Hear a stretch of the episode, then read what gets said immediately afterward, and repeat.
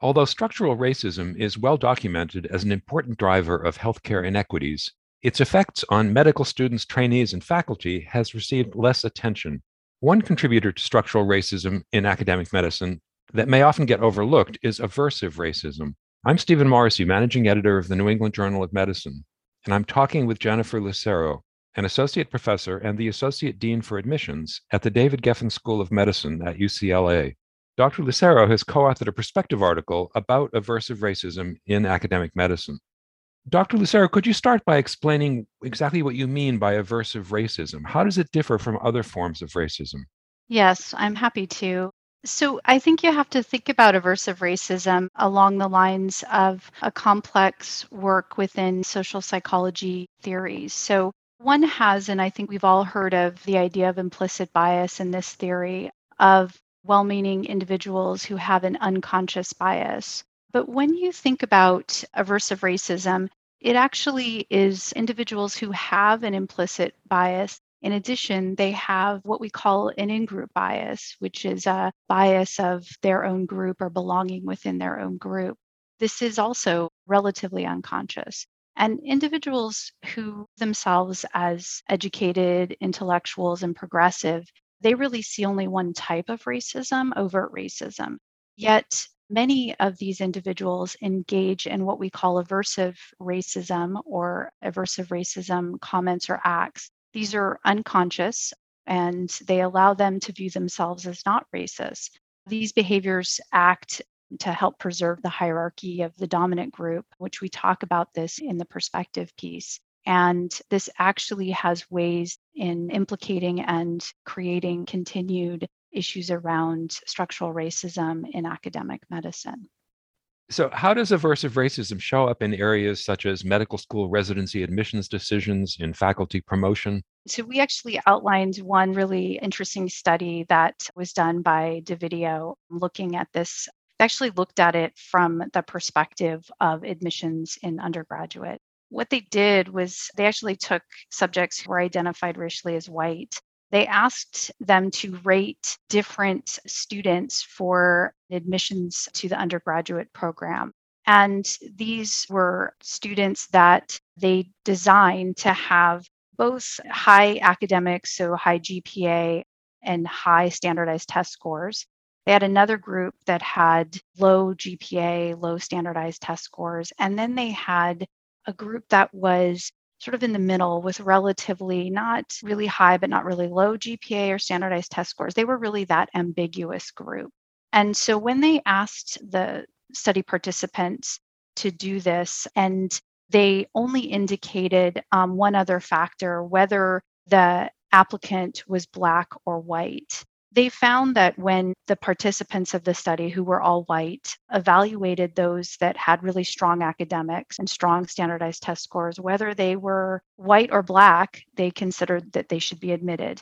When they had lower test scores, lower academics, regardless of whether they were black or white applicants, they did not accept them when they had ambiguous criteria and it wasn't exactly highest M scores or highest GPA, they actually disproportionately offered and gave admission to the white applicants and less to the black applicants and used terms such as i don't think this person is the right fit. And this has been replicated over and over with whether it would be job applications or in other admissions. So it's really in a situation where you have ambiguous criteria that it allows for someone to have their aversive racism can actually show itself in these ways. And I think we look at executive leadership, if we look at medical school admissions, when we look at criteria that, you know, what makes a leader, there's a lot of great qualities. Some people don't have one and some have others. You don't expect someone to have every single component of leadership. And it can become ambiguous. And in those situations, we see when you have a group that's making those decisions, not diverse, not from a different lived experience, you can see aversive racism show itself in these different ways. Again, what we talked about in the article are these various comments and quotes that have all been used and we've seen and heard throughout our academic careers. Looking further into that, you say in your article that aversive racism flourishes when decisions are left to judgment calls by people who don't recognize the effects of intergroup dynamics on their thought processes. So, what are the intergroup dynamics that contribute to this type of racism?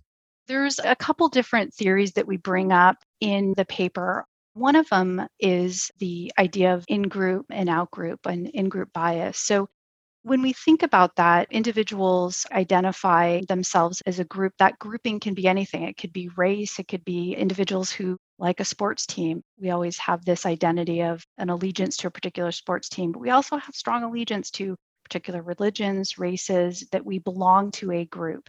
And so that in group is our group that we identify with, and we have this in group bias. The out group, that's the they, that's the others. And so in group bias is that tendency to favor the in group at the expense of the out group, even if you don't personally benefit.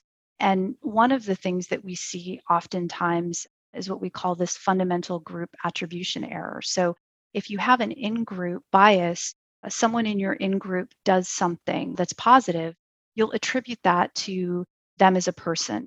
They're strong, they're intellectual. If someone from the out group does something positive, you may say, well, that they were just lucky. And you do the same if there is a negative result.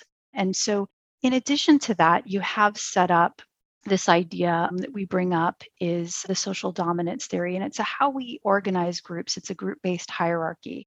And I think others have talked about it in different ways, but you essentially have a hierarchy set up in society where you have a dominant group. That dominant group has most of what society values, whether it's the financial, the power, the privilege. And then you have individuals that are in that subordinate group. And when you have this hierarchy set up, the hierarchy is maintained by what we describe as these legitimizing myths. They're compelling stories that the dominant group tells to justify the hierarchy, whether that's manifest destiny, deserved positions of power. We hear all the time this person is self made. We hear that the, there's a level playing field and you just have to work hard to get something, or that we live in a colorblind society and racism no longer exists. We see this with the efforts to reject affirmative action admissions processes. In California, we have Prop 209. All of these are ideas that there is this legitimizing myth that allows the group hierarchy to stay in place.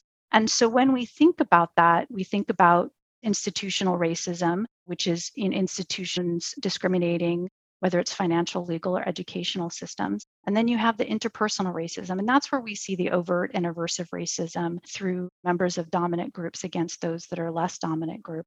And then we do bring up this concept that is internalized racism, where it's conscious or unconscious acceptance of this racial hierarchy by those in the less dominant group. And so when you see these intergroup dynamics at play, you can see how the, the design of aversive racism is used to continue to maintain this group based hierarchy and to allow the dominant group to stay in place. And as long as we continue to have this, it's going to be really challenging to dismantle structural racism. It's going to be challenging to actually make changes in health disparities and provide equity of care. And we need to look at these mechanisms and start to break them down. In that regard, given the extent to which aversive racism may be subconscious, how can leaders in academic medicine challenge their own thought processes and their role in upholding the existing hierarchy? I think part of that problem is really understanding how aversive racism works. I think there's been a lot of work in sort of describing the implicit bias in the IAT test, but we haven't gone deep enough into really looking at ways in which aversive racism has impacted how we choose leaders, how we make changes. And I think part of that has to be looking really deeply at the processes that we use and looking across, as we mentioned in the paper, if you look at the leadership levels across academic medicine, despite the fact that we have made inroads in admitting medical students from more diverse populations, you look at the leadership levels in academic medicine, you look at the deans, you look at the presidents, the provosts, you look at chairs of departments, it is not diverse.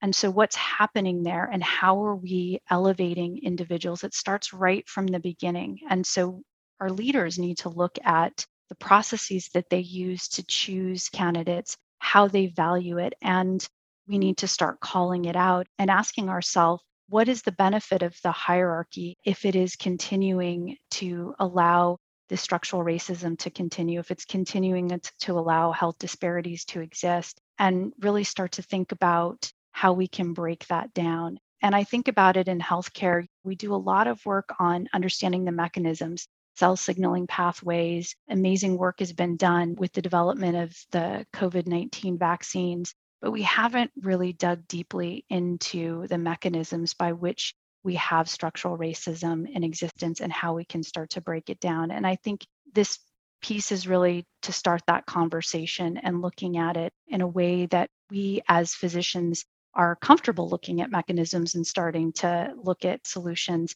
We need to do that the same for what we're seeing in the areas of structural racism and aversive racism. Thank you, Dr. Lucero.